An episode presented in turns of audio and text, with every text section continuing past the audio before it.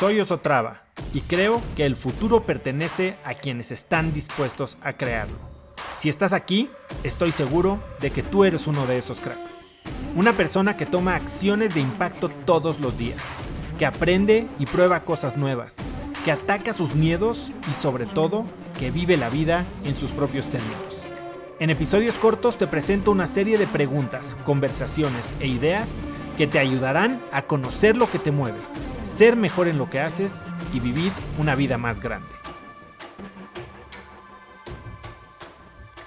Una de las prácticas que más me han ayudado es la de cambiar expectativa por apreciación. Suena complicado, pero ahí te va. ¿Qué significa?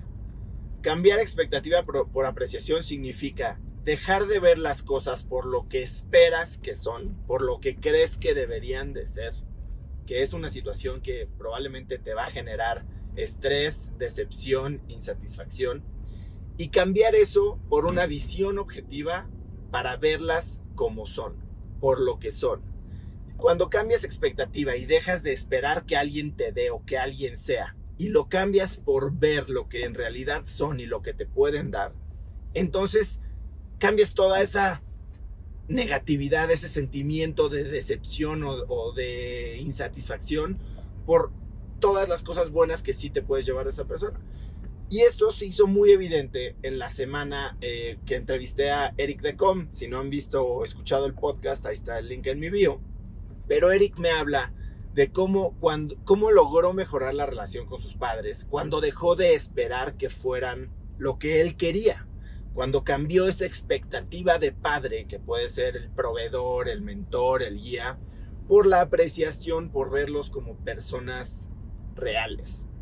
Él habla de quitar etiquetas, él habla de tirar arquetipos. Un arquetipo es una regla eh, predefinida por la que algo debería de encajar o con la que algo debería de identificarse. Entonces, ese es el arquetipo del padre, el proveedor, el guía, el inspirador.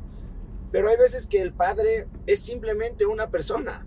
Y esa persona cuando la vemos objetivamente, sin ver todo lo que no es, todo lo que no fue nuestra idea idílica de padre, y lo empezamos a ver como la persona que es y todo lo que nos puede enseñar o aportar desde su posición, desde su realidad, entonces podemos empezar a tener una relación con esa persona con la que probablemente nos tocó vivir. Y no hablo solo de padres o de madres, hablo de cualquier persona.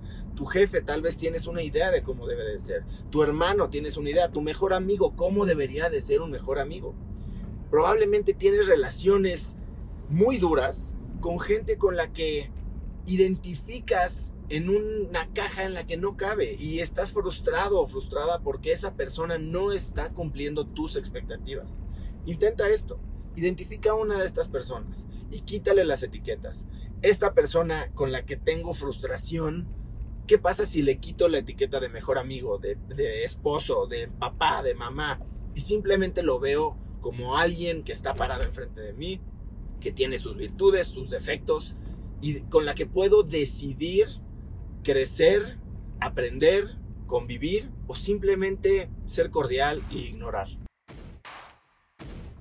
Conecta conmigo en Instagram como arroba osotrava y dime qué te pareció este episodio.